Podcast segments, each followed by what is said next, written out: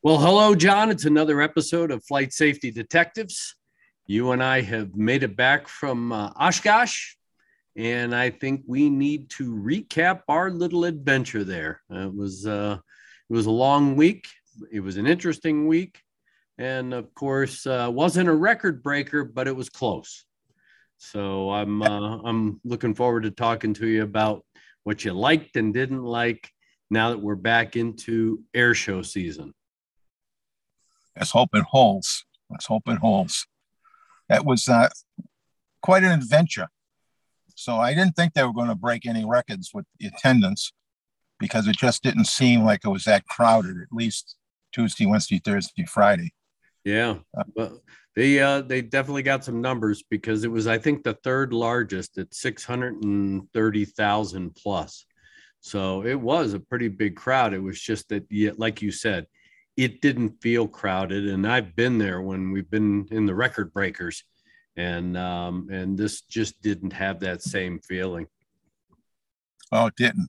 Although there was a lot of airplanes that flew in for it, uh, just people flying their, their general aviation airplanes in. Uh, a lot of people came in early too. Absolutely. Yep. They did have a lot of airplanes, well over 10,000 as usual. Um, and uh, you and I probably saw a good majority of them. Yeah, and of course, then we got to see hundreds of them take off because a tornado was predicted. excuse me, was predicted, and uh, many people got out of town with their airplanes and then can come back again a day later. So fortunately, the tornado didn't hit in Oshkosh; it hit uh, further west it would not have been a pretty picture if it if it came in through Oshkosh. Well, we were fortunate enough to uh, to hang out at one of our sponsors, Avemco Insurance. Uh, it was great to see Marcy and Marcy and the rest of the gang there. Um, we also all got to meet a number of uh, of our listeners, and of course, Avemco insured folks, and it was just a, a great opportunity to get the uh, the name of the show out and uh, and actually meet the people that are listening to the show. So we we definitely do appreciate that, and of course, we definitely appreciate their sponsorship. And I know that uh, you're going to tell us about Avemco, John. Yes. So all of you out there that have an airplane that you need hull and liability insurance, or if you're a flight instructor that needs insurance, or anybody in general aviation that needs uh, in an insurance policy. Get a hold of Avemco. You can reach them on 888 879 0389. Again, 888 879 0389. And if you tell them you listen to this program, you'll get a 5% discount. And I heard them quoting that right there as we were in the booth. Yep. And you know, quiet times, people uh, were getting quotes on the airplanes. And uh, a, they were pretty knowledgeable group. You know, I've said it on here before, uh, but I listened to those people when they were talking aviation with people, even some that weren't looking for insurance. Yep. And boy, they're pretty knowledgeable. I was uh, very impressed. Yeah. And of course, I. Go ahead. I was just going to say, and that's that's really why, if you're shopping insurance, they're the ones to talk to. They're not a broker. They're actually you're talking to the insurer, insurance company. So you're going to be talking to the people that are going to eventually write the policy. They're going to be able to answer every question.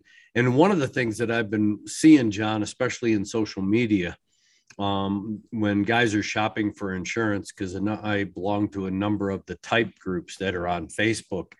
And when I see somebody query about, you know, insurance and that kind of stuff, or somebody that just bought an airplane and is looking for insurance, of course, I always respond that they should check out Avemco. And there, of course, are a number of brokers out there, and everybody says, "Oh yeah, you got to call my guy. He's going to give you the lowest price." Yeah, but again, you get what you pay for. And I think that if you call Avemco and you tell them, "Hey, I've got a quote from so and so, or I've got this quote and that quote," they'll tell you what it's going to cover and definitely what it isn't going to cover. Because if the price is too good to be true, then you know you probably should move on because it's probably too good to be true. You know, I, I did eavesdrop on one conversation and I missed, admittedly, I missed a good portion of it. but it was somebody who was not insured with Avemco that had a problem, and it was definitely over the limits of of the coverage.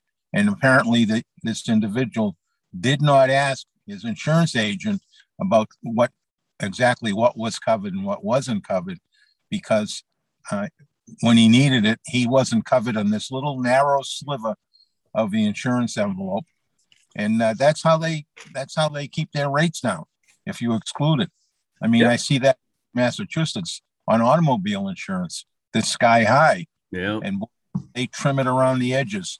I, I know a friend of mine who has uh, a glass break, breakage on his car forever, and he, and he went with one of these newer insurance companies. You know, they're going to save you ninety percent mm. and all that, and uh, he had a broken windshield and it wasn't covered. Yeah. You know, asked the question, where, what are the limits of my coverage?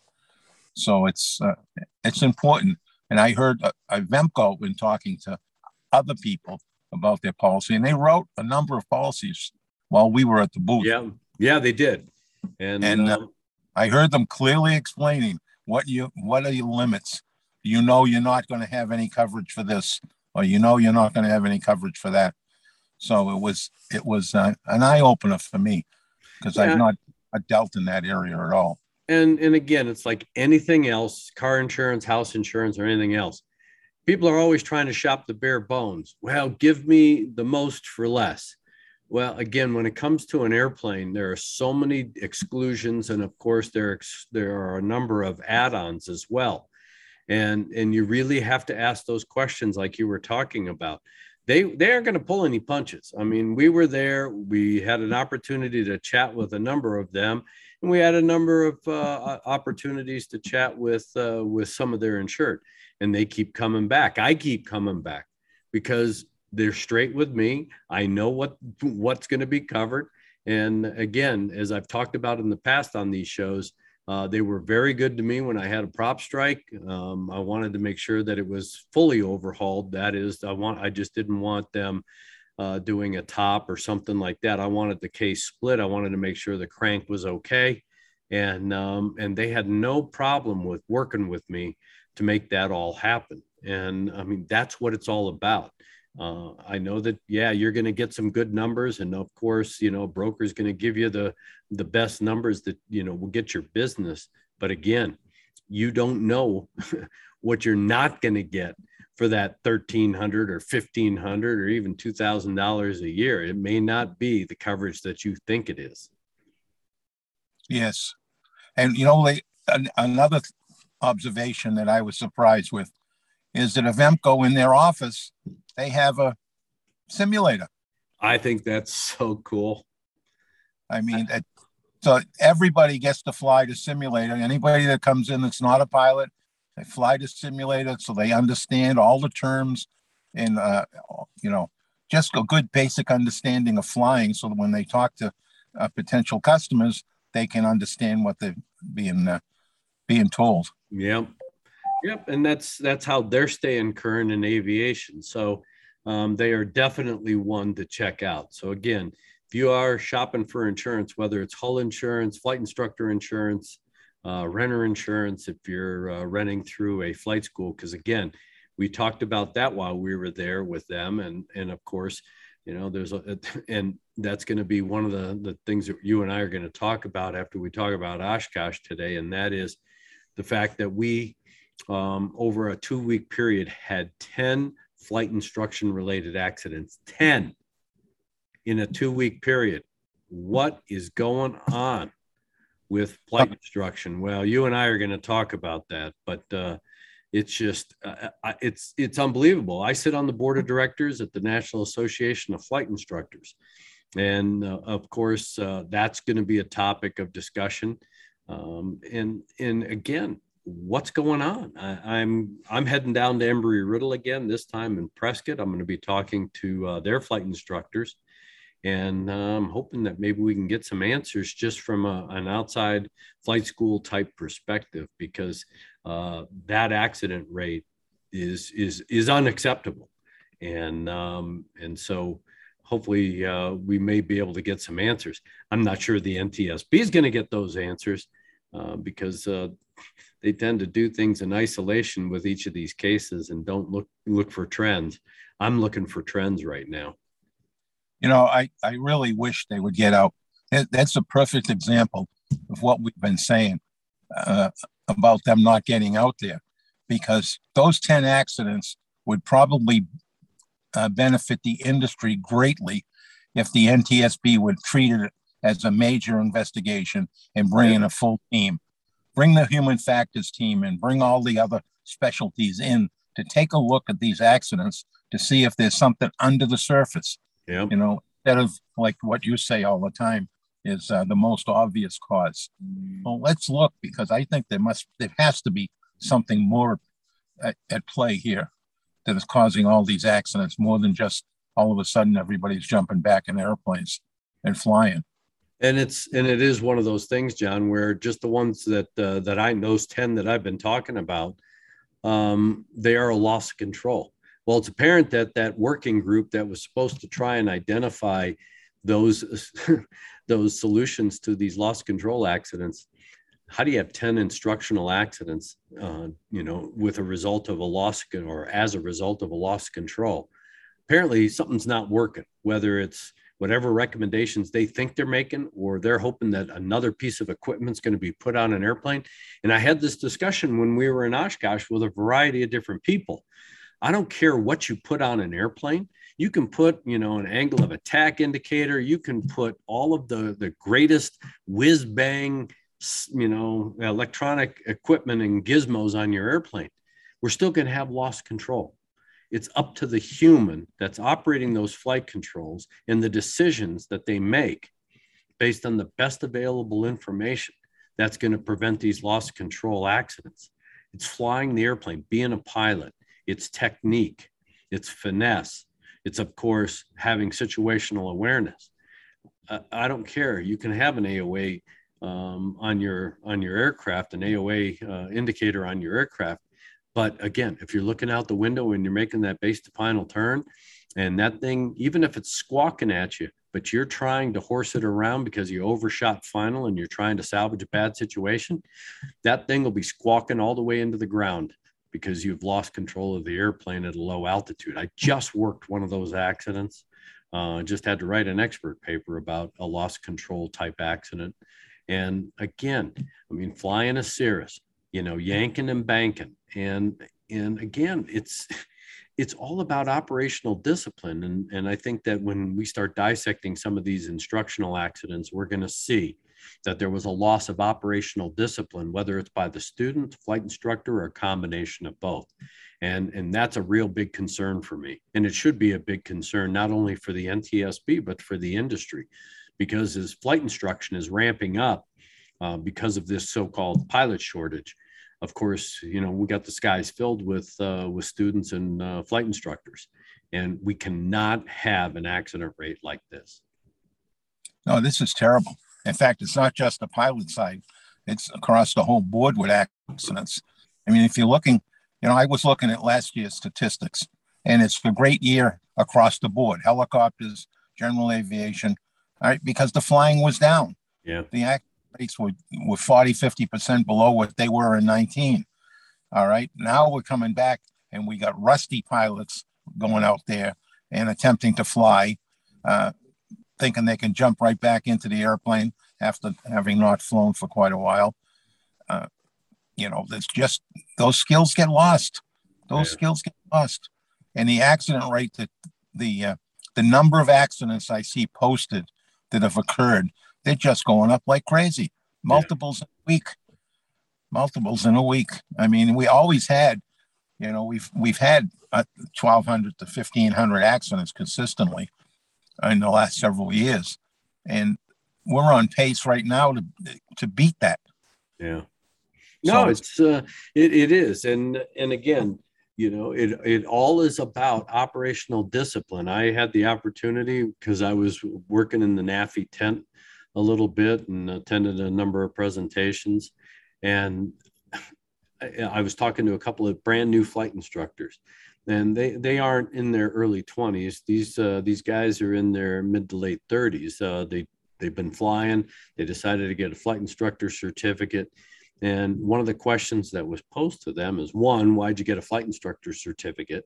Especially since they don't intend to be professional flight instructors. They wanted to, of course, add to their knowledge base and have uh, the ability to give flight instruction if the um, if the opportunity arises. But one of the things that uh, I found quite interesting is, you know, they were very conscientious in their answers but in talking with them, like talking with a, a lot of flight instructors uh, that I meet, and that is it's all about creating that operational discipline early on. I've said it before, I'll say it again, and that is I can tell a sloppy flight instructor in five minutes. All I have to do is watch them. If they're unorganized on the ground, they really you know are scatterbrained they they're doing things haphazardly it's not very systematic it's not very organized if they're like that on the ground they're going to be like that in the airplane and you can't be like that in the airplane and if you are like that in the airplane that's going to transfer to the student and now the student is going to be sloppy and un- un- unorganized and again these are the kinds of things that lead to distractions and complacency and a, and a variety of other human factors that results in bad things happening, whether it's single pilot operation or, of course, a flight instruction environment. Yeah, I, I talked to a number of people about, you know, my pet peeves, pre-planning and pre-flights. And uh, uh, to a person, they all agreed. And to a person, they all said that they know and see fellow pilots in that locations that do a, a not a stellar job in those two areas. Of course, they never said they were one of those. Yeah. And yeah. But but you know, lead you to question some of that. But in any event, I mean, it's a package. Yeah. It's a process. The process starts before you get in the airplane, maybe even before you leave your house the day Yeah. before, looking at the weather, making a decision whether it might look really bad tomorrow. Let's let's start thinking about changing tomorrow. You know, and then getting out there and looking at your airplane. Right? they're Yeah. just not doing it. I was at an airport this morning briefly, and I just saw one guy walking around his airplane, but he didn't leave, so I don't know if if uh, he was that was his pre-flight or if he was just out there. But if that was his pre-flight, it wasn't. Uh, it wasn't worth much. Well, So I definitely I want to touch on pre-flight stuff at the uh, at the end of this show, but I want to get back to um to our Oshkosh.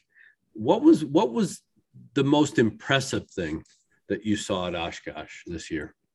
The one that got my attention uh, early on and carried it was the Orbis, the Flying Eye Hospital. Yeah. Actually, it's nice, but uh, I went on, and that that airplane had a little extra attraction for me because that used to be uh, a 102 TV for TIA, Trans International Airlines, later Transamerica, and that used to be the airplane. I worked on that airplane. I Oh. worked for them, and uh, so that had a little added benefit. And I spent uh, quite a bit of time with the maintenance guys and the DO for that operation, just sitting around talking about what they do, where they've been, and uh, you know, just all about the operation. I was very interested in it. I have been in that airplane before because it is a former FedEx airplane as well, and the mechanics that work on it are former FedEx mechanics. They Hmm. retired FedEx and they now fly around the world with the airplane, taking care of uh, people. So Mm. it was quite interesting to see that process because the interior on this particular airplane today, it's uh, modular. So it's everything is on pallets. Hmm. So it all fits together. So they don't need an STC to change an operating room out or to change something uh, in one of the suites that are on the airplane for doing medical procedures. So that was a change from uh, the last time I was on that airplane. So Hmm. it's it, quite interesting. I enjoyed the heck out of that. Well, I was wondering why your fingerprints were all over that airplane. Yeah, and I left some money to support the operation as well. Oh, good. Yeah, No, they run good. Go ahead, John. All right. So, uh, of course, it's always the military airplanes that get a lot of attention. Yeah. You know, so and and we had an A-10 flying around doing crazy things, and as well as some uh, other airplanes from the National Guard. And uh, it, it's just always a thrill to see the airplanes and and then go down the the uh, down the flight line where all the warbirds are, all the old airplanes, all the way back to uh, uh, to the First World War. Actually, I mean they're all there. Yeah. So that was that was quite interesting. Just talking to all those guys, you know, and of course the Arab the the Patty Wagstaffs of the world are always interesting to talk yeah. to. You know, just uh, and I quickly remembered uh, was reminded of our little trip with Bob Hoover, where you know people are trying to yeah. replicate little trick he did with the the glass of water on the glare shield, but uh, that he had that down to a science. We saw it, and we did the parabolic with him, and yeah, well, I still tell people. First off, I usually started off with, "Do you know how quiet it is at 6,500 feet?" with zero airspeed, zero this, and and then uh, and then to come in and do a dead stick landing, and not you know as a passenger not feel uncomfortable. Yeah, that man was such a flyer, such a flyer. Yep. That, that's a memory that I'm going to have. I'll carry that one right to my grave. Well, you know that's that's what operational discipline, technique, and finesse I mean, that man had it all, and it was all, you know, just naturally ingrained in the way he flew that airplane, and um, and and that's what made him so good, is uh, is the fact that he didn't waver from it, and we've seen that. I mean, you know, Sean Tucker and and Patty and Mike Goulian, they're all friends, and they are. I mean, when it comes to to flying their aircraft, they are very structured, very disciplined. It's operational discipline. They don't waver from it they don't shortcut the process. They don't adjust for trying to make something happen when they know they can. I had that conversation uh, with uh, with Mike Goulian because we uh, sit on the uh, Founders Innovation Award judging panel, and we had a brief conversation about that. And we were talking about his aerobatics, and he said, "Look, if it's not working out, I just abandon it. I'm not going to try and make something out of nothing." And and I know that's the philosophy of uh, of you know the majority of these airshow performers. But where the accidents, of course, occur is when somebody's trying to make something out of nothing because you know that's what they were supposed to do. Well, I don't care if they were supposed to do it. If it doesn't work out, it doesn't work out. I mean, the guys on the ground, the people on the ground, the audience, they don't know any different. I mean, they're watching that airplane, and okay, so you miss a maneuver or whatever um, you want to come back and be able to do it again the next day. you don't want to be a smoking hole. And uh, we lost um, a friend of the air show uh, group uh, with uh, with Dale Snodgrass. Uh, he crashed an airplane in Idaho, and um, you know it wasn't a complicated airplane, but uh, there's a video circulating on the internet. And Dale, Dale was the man. Dale was the epitome of that military demo pilot. You know, he was an F uh, F fourteen um, pilot. He's uh, very well known and very famous for uh, some of the maneuvers he performed um, in that F fourteen. Uh, everybody and their mother knew him, and uh, and the the same community was extremely shocked when they found out that he was killed in a uh, SIAI-Marchetti, um, not the jet, but a single engine propeller airplane on takeoff. The airplane took off, went straight up, winged over, and crashed right on the airport. And it was a tragic loss. And, and again, no one's immune to an accident. I don't care how good you are, how much experience you have, how much flight time you think you, you know, you have that is going to keep you out of trouble. It does not matter. It's the little things. And as you've talked about at the end of our shows, John, you know, a lot of it comes back down to a pre-flight. And I know that the NTSB is looking at um, Dale's uh, aircraft to see if, in fact, the gust lock may have still been engaged in that airplane.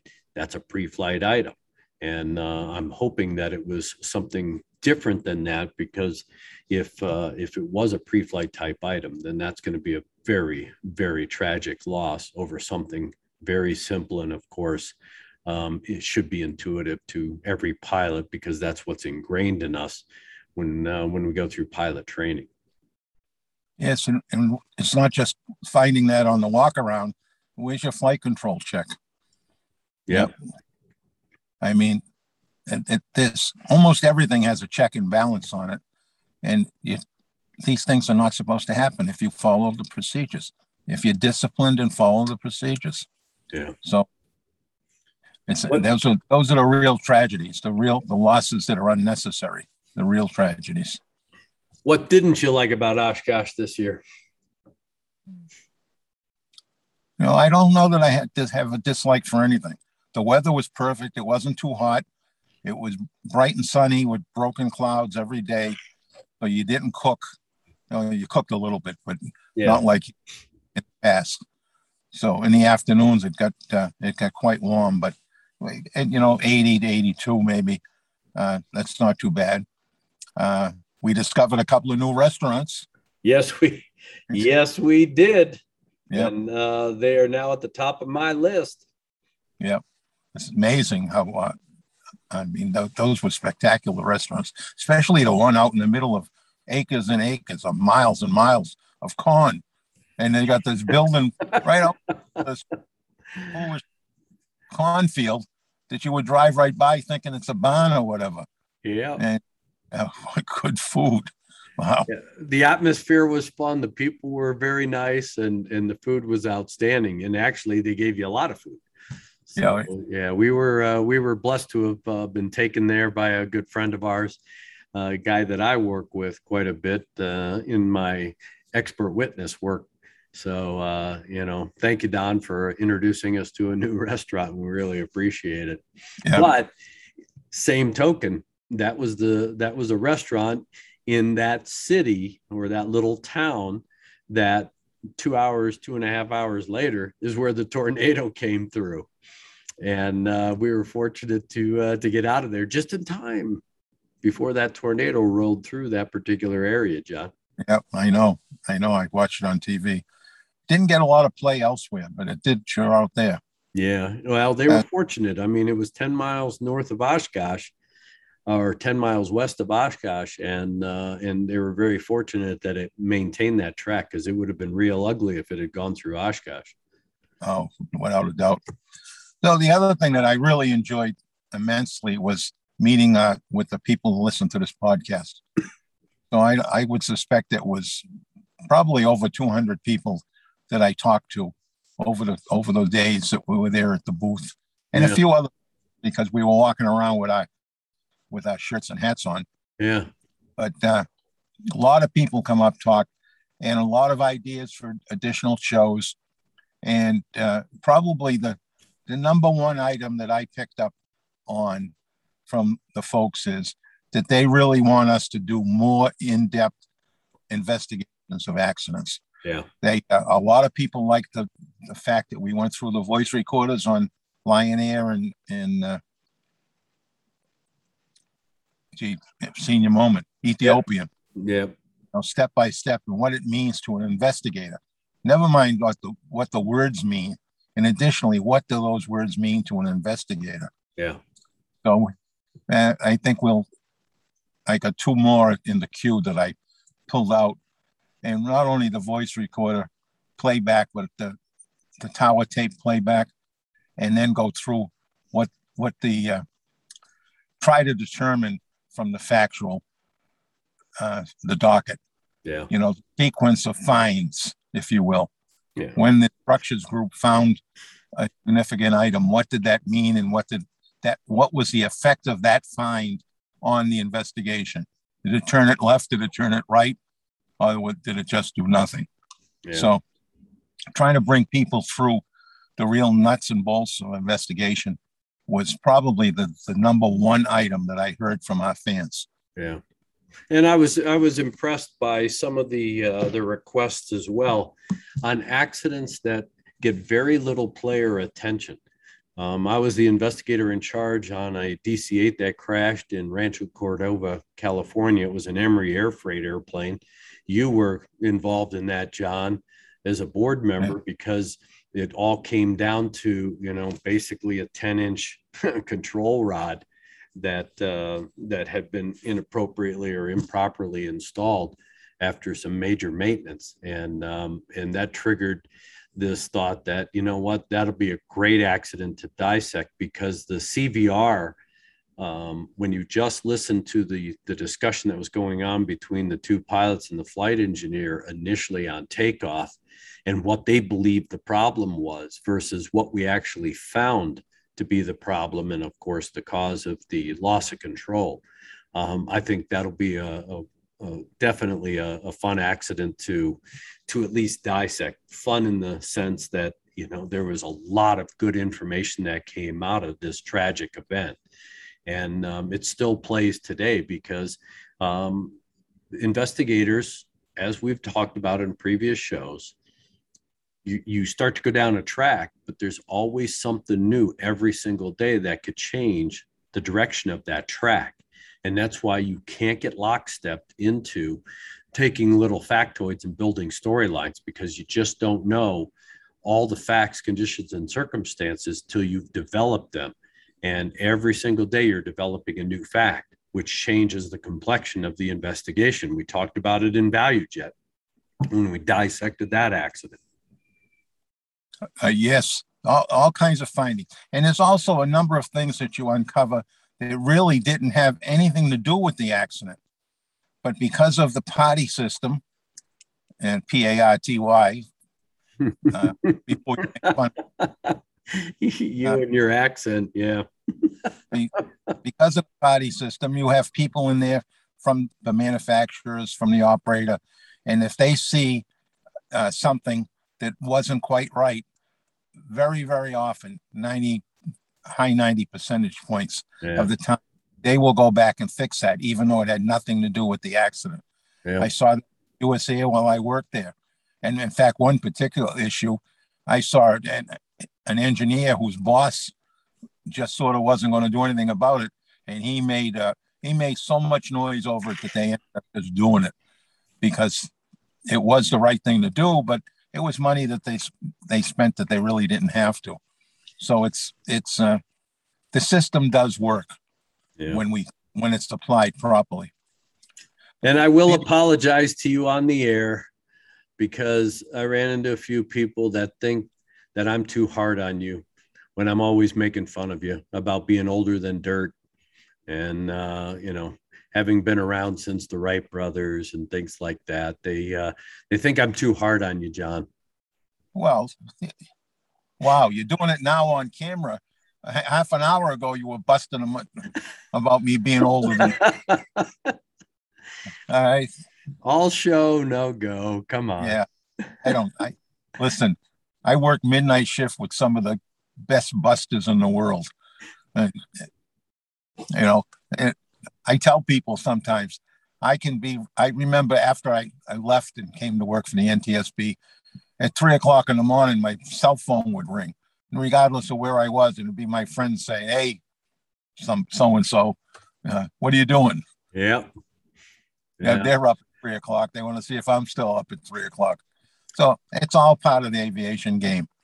And you know so, that I say it with love and admiration for my co-host. Yeah. I, I, can't say it with a straight face, but you know yeah. that I. and I can't listen to it with a straight face either. Yeah, I know. I you know, know what? Something that, that I did notice that, that was unusual. I didn't get to the bottom of it. But you know, all the vendors that sell things at, at Oshkosh on that row and row of place with tents. Yes. That was much smaller this year. Yeah, it was. Yeah, it was and, consolidated. And in fact, where NAFI was, the uh, National Association of Flight Instructors, Hartzell was supposed to be in that particular tent and they basically donated it to uh, to NAFI.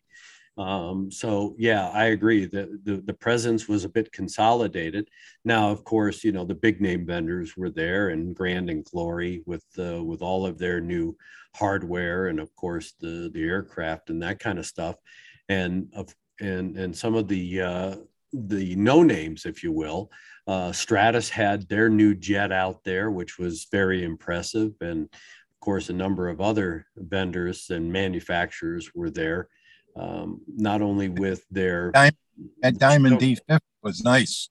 That Diamond aircraft is sharp. Yeah, it. Uh, I would love to fly that airplane. I think it's very cool, and uh, and I got a feeling it's going to be a big seller. Yeah, I think so as well. I think so Yeah. as well.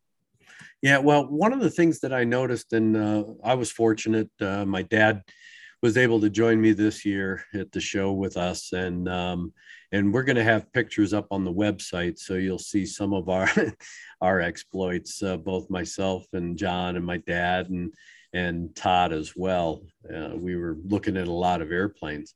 And uh, one of the things that I noticed, and I don't know if it was just because I didn't speak, I normally do a number of safety presentations there, but the FAA chose not to uh, to participate as far as opening up the FAA forum building and having uh, a cadre of speakers.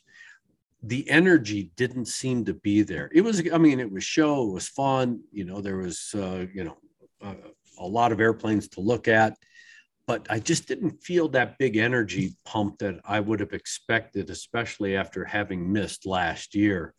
Um, but I don't know if that was just me or if th- that energy level was just muted. I mean, yeah, we drew a lot of people there, but it just didn't feel vibrant and, and really cranked up as as I've seen it in the past. My dad explained it and he said, well, that's because you weren't involved as much.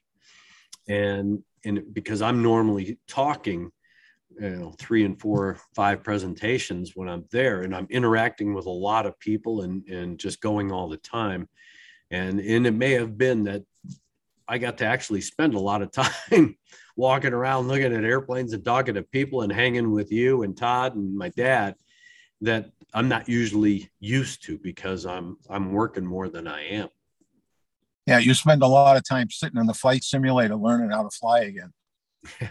yeah yeah that was kind of unusual that i got to be able to spend that much time but Yeah. i'll tell you what that was a beautiful flight simulator and you and i are trying to work a deal so we can get it so Yes. that uh, we can make it part of the show because we want to do some uh, recreations and, and reconstruction work of some of the accidents that we're dissecting so if we can pull this off then we'll be able to give our uh, our viewers slash listeners uh, some blow by blow that they can actually watch uh, the profiles and see how what the pilots may have been doing when they were flying and uh, right before the accident. So I think that would be a great enhancement to our show. So I expect you to use your extraordinary um, negotiating skills to pull that off, John.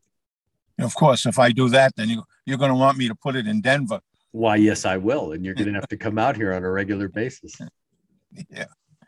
But I did, uh, you did fly that one accident sequence with that, with the airplane. I forgot what flight it was.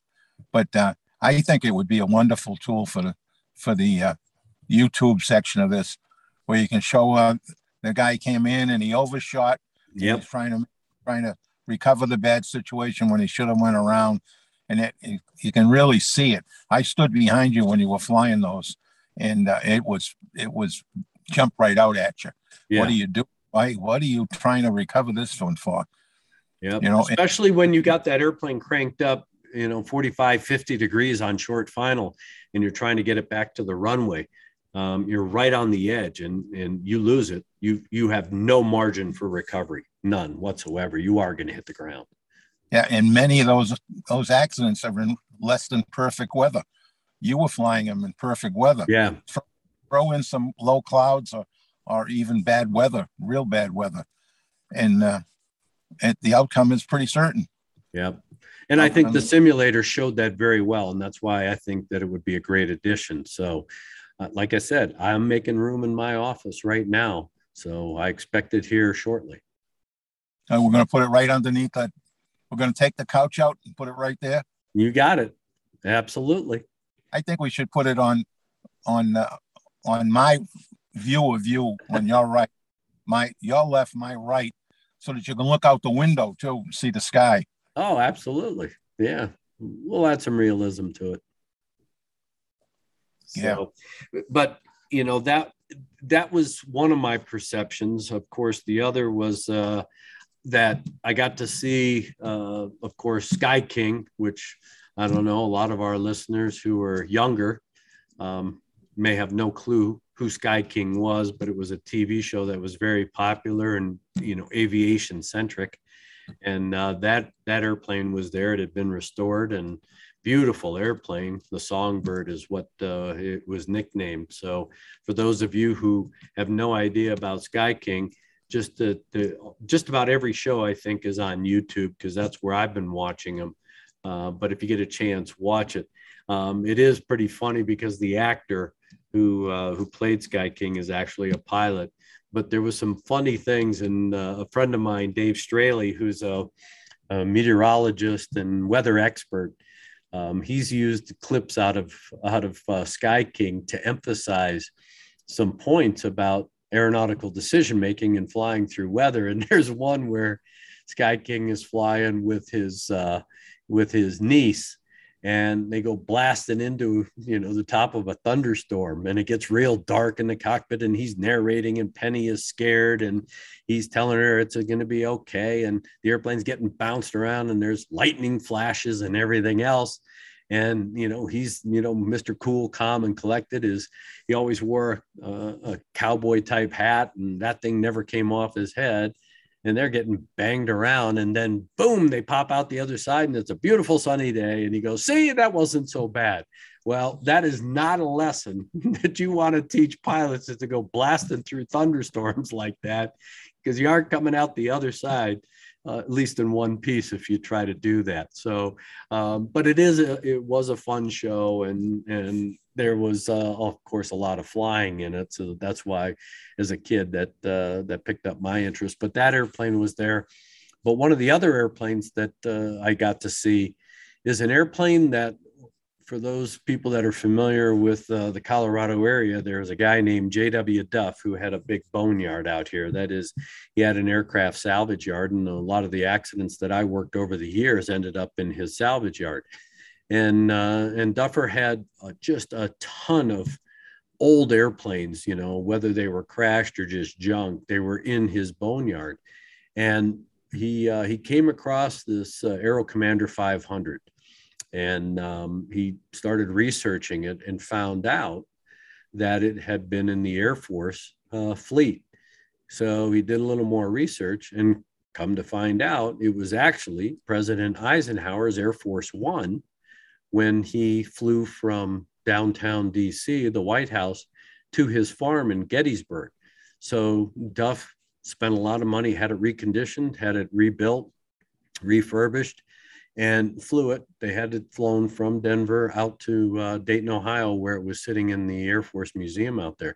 Well, that airplane was at Oshkosh this year, and it was great to see that. And I'll post a picture of it up on the website as well but it was fun to see that airplane because uh, I, I knew the history of it.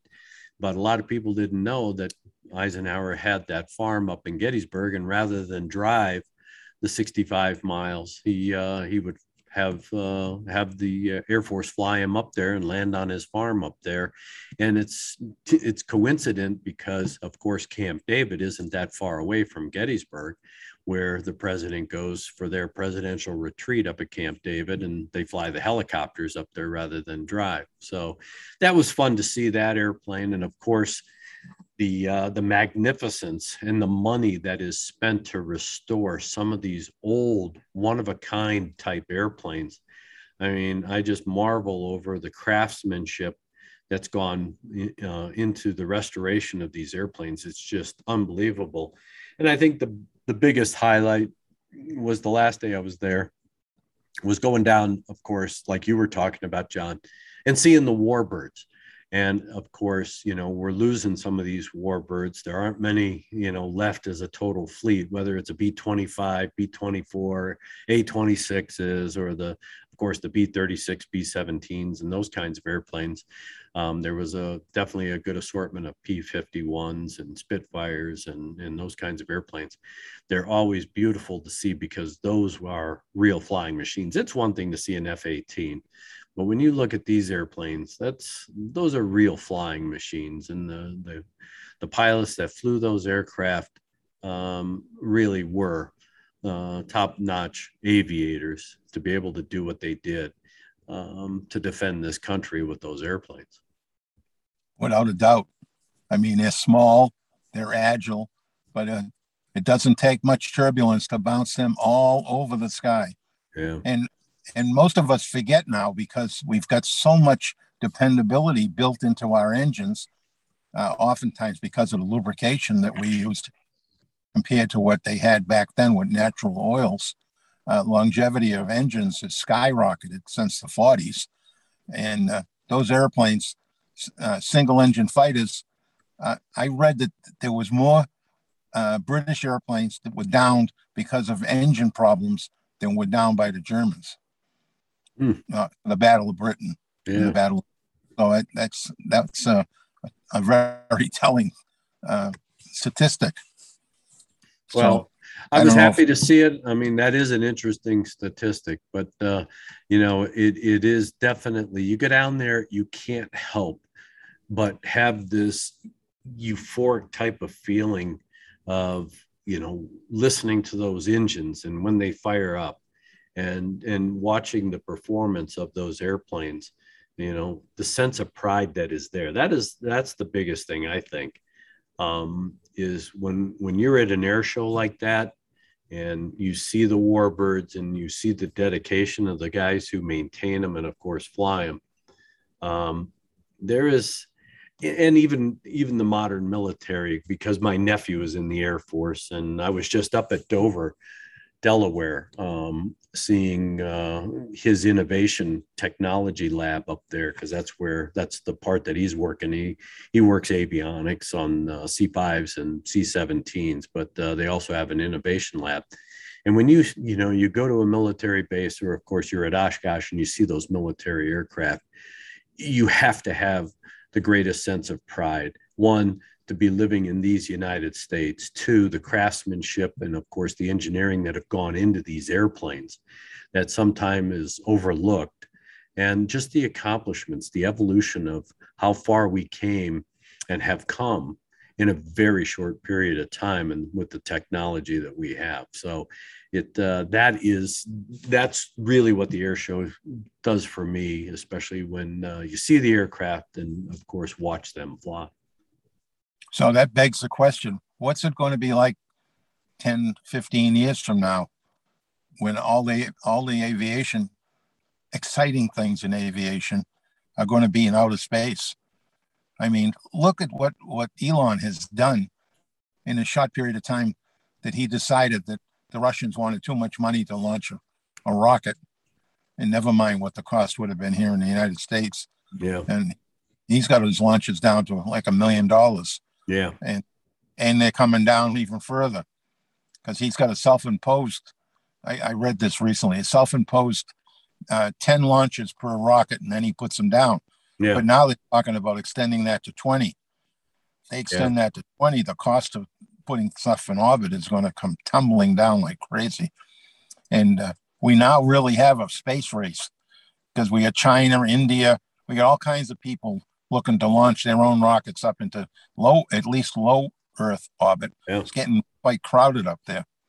yeah. So It is pretty interesting, and and of course that space race. While we yeah we look at it, uh, the United States against the rest of the world, if you will, but we also have a space race here in the United States between you know the three rich guys bezos musk and of course uh, virgin galactic and uh, sir richard so um, it is entertaining to watch it is interesting to see.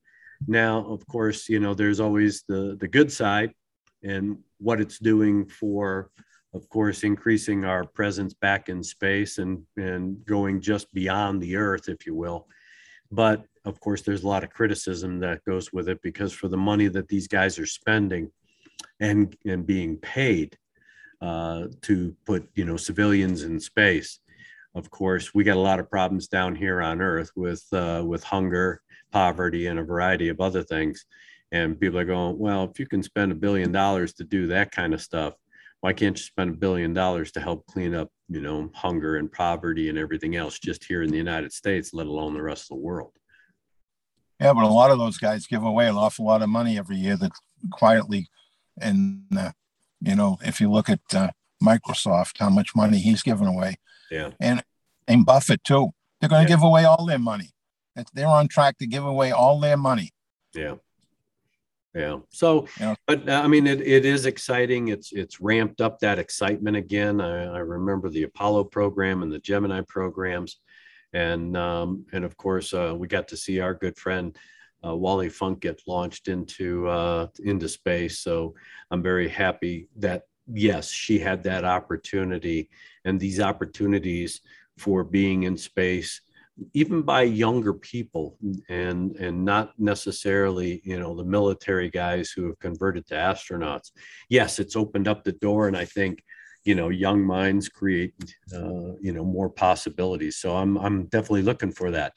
The only problem at an air show like oshkosh is trying to get somebody to do a flyby in a rocket i doubt that's going to happen john no, that, i doubt if that happens as well maybe I there'll be a night maybe they'll have a night show where everybody sits outside and you know waits for the uh waits for the rocket to fly over in low orbit who knows i was i was hoping that Wally was going to be at uh, Oshkosh. Yeah. She's there every year, uh, but she did not attend this year.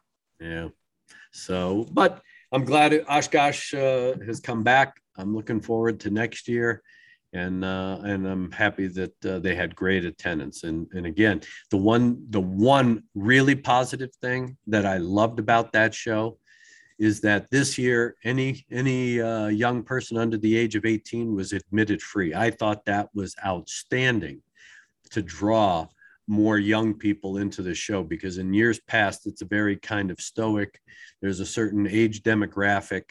And I always preach when I'm doing my safety presentations that I encourage people to bring a young person to some sort of aviation event to get them exposed. And I was happy to see that people, young people under the age of 18, were admitted into the show free. And I did see a, a large increase in younger people at the show. There were a lot of young people. Yeah. Yeah. So I took, I took up residency near the Ford tent for about an hour and just just watching the world go by. And there were a substantial number of young people flocking towards the flight line. Yeah. So yes, that that is encouraging. Yeah. Given given that the, we have such a shortage of pilots, mechanics, and dispatchers, and just about everybody in aviation. Yeah. You know, before we before we get off, I've forgotten this a couple of times. Uh, you know, we we did a uh, a program a while ago on the the seven three seven that went into the water off Hawaii. Yep. And I know that uh, I got a good chuckle out of one of our, our listeners who claims to be an accident investigator, who was blaming you for a comment about uh, uh, jet fuel versus gasoline. Yeah. And I made that comment and I misspoke. So uh, I was, uh, I he's finally sent me the uh, an email and uh, he figured out that it was me, not you, that, that had said it. So he must have gone back and listened to it again. Missed it the first time because he probably was distracted or something. But in any event, he come back and he's right. I did misspeak. I said gasoline burns hotter than kerosene, and it doesn't. When you look up at the the, the charts uh, per unit, and I forget what the unit is uh, of gasoline, that puts out 124,000 something uh, BTUs, British yeah. therm and yeah, yeah. Uh, and kerosene puts out 139, I think it is. So, but that conversation that I had on the show occurred. I just got off the phone with an engineer, actually two engineers from Boeing, from uh, Pratt and Whitney, and we had an hour and a half long discussion about gasoline and the JT8D, not just a turbine engine. Yeah. Because turbine engines will burn almost anything. They'll burn peanut oil. They'll burn McDonald's French fries oil. Yeah. Doesn't matter. But they don't do it very well. Yeah. And it's problems. Many, many of the turbine engines are certified to use gasoline in a pinch, uh, but not the JT8D. Yeah. And the way they explained it to me is the problem is not running gasoline in that engine. The problem is the additives that are in gasoline because the JT8D runs very hot. And actually, the temperature in the turbine section is hot enough to melt the metal that makes the turbine blades. So the way they get around that is there's cooling air, which is still pretty damn hot. Yeah. But cooling goes through the fan, those turbine blades, and there's a tiny little holes in them to allow the air to pass through and, and pass out and carry away the heat.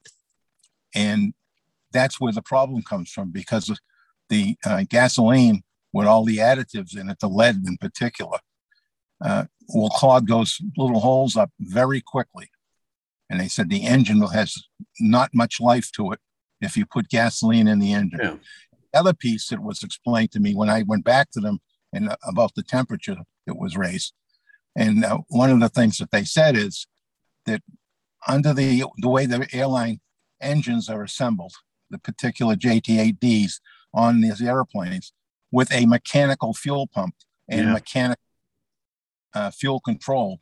Gasoline eats both of those up. But in addition, he said, you're going to set your engine power by EPR. And that's engine pressure ratio. And that means that you're going to push the power lever further forward than you than it would be with kerosene because of the difference in thermal energy. And that means you're dumping more gasoline into the engine, which in turn is going to raise the temperature inside the turbine area. All right, so it's uh, it's not as simple as saying gasoline burns cooler than than kerosene. A very complicated equation. And as I said before the show, I had about an hour and a half conversation. After the show, when I raised that issue some weeks later with them about the gasoline and man, I got an earful. I was so deep into turbine engines and fuel control that I, I, just I was sorry I asked the question because yeah. these guys, one guy in particular, he just did a dump on me, you know, work right through the system from the beginning to the end. Yeah. And how he said, what kind of fuel was it? 100 low lead, uh, certain problems. Was it was it did it have E85 in it? Even a bigger problem. Yeah. So he went through a litany of all those. And the bottom line is that's the reason why the JT8D is not certified to burn any alternative fuel because the way the, the engine is built. Yeah, and and that was, I think, our discussion. We didn't really get into in-depth discussion about it, but um, you know, Pratt and Whitney does produce the PT6, which is a very popular engine on turboprop aircraft, and it is type certificated to burn 100 low lead, even though it normally burns Jet A. It can, under emergency circumstances, is the way it's specified in the type certificate data, that it can burn 100 low lead. And then it can only burn it for a certain period of time before, of course, an inspection is required and, and part replacement at about 150 hours. But I think the point that we were both making was one, that is something that the NTSB would be looking at to try and determine one, why the engine failed and why the second engine was burning so hot, was running so hot. Of course, it could have been fuel related. It could have been mechanically related. That is, they were doing some maintenance on those engines. That if they hone those blades a little too much or uh, improperly or whatever, you're going to have, of course, uh, uh, engine problems and you may not be producing full thrust and with the, the engines running at max blast, you can overtemp the engines and a variety of other things. And those were the points that we were trying to make as some of the areas that the board needed to explore in its investigation of why one engine would fail at 400 feet and the other one was running hot but wasn't able to sustain or at least produce enough power to sustain level flight for the that flight crew to get the airplane back to uh, to the airport. So, um, you know, we always appreciate our listeners, and of course, we always appreciate, you know, a, uh, a, a discussion. You know, correction is fine. I mean, you and I, we we deal in a lot of different issues, and and of course, you know, uh, I won't say that we're never wrong, uh, but you know we're pretty much always right because we have a lot of factual information. So we appreciate that uh, that that discussion and of course the clarification. So uh, again, it's it's for our listeners and of course viewers to really understand what the areas of investigation the board would be looking at in one or more particular accidents, and of course looking back um, with uh, with whether or not this was a trend. And as you and I talked about, the FAA did shut that airline down for uh, a variety of different reasons, including some serious concerns about substandard uh, maintenance that's been going on for quite a long time. Yeah, that's a tough business to make money in, and uh, you you got to squeeze it out of something. Yeah, well, You know.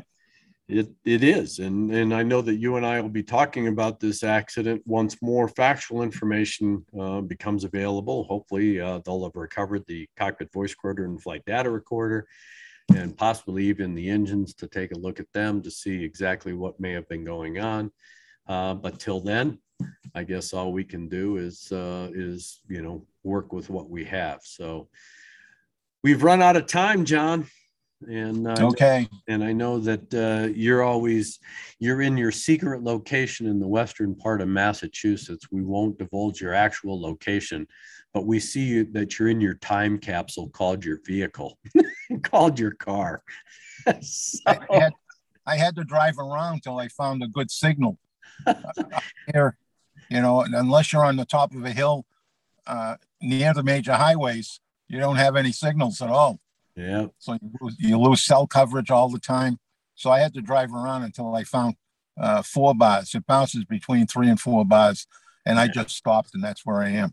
well, we're glad that you were in your mobile uh, recording studio and able to uh, to provide us with uh, that gorgeous picture out the back window, which is basically the abyss and out in the middle of nowhere, from what I can see. So um, it's Okay. always it's always good that uh, you are at least being able to uh, to participate visually. So Yeah, but I think I'm on the edge of a state forest because I see a lot of out of state cars go by. well, that's good. I can't wait to see what kind of bugs and animals will pop up in in that back window. oh, I had- to sta I was going to do this outside, and I set up to do it outside of the truck, and then I fed, I I think, a thousand mosquitoes just getting ready. I, this isn't going to work, so I retreated to inside the cab, and I've been watching them from time to time hover all around the window, looking inside, saying, "Hey, there's a big meal." yeah, exactly, exactly. Well, again, we want to thank uh, our sponsor, Avemco. Uh, it was great to uh, to hang out at Oshkosh. We hope to do more of these in person type shows and uh, the meet and greets because we do want to meet you, the listeners, and our viewers. But we also want to hear from you as well. So you can always contact us via our email at crash detect.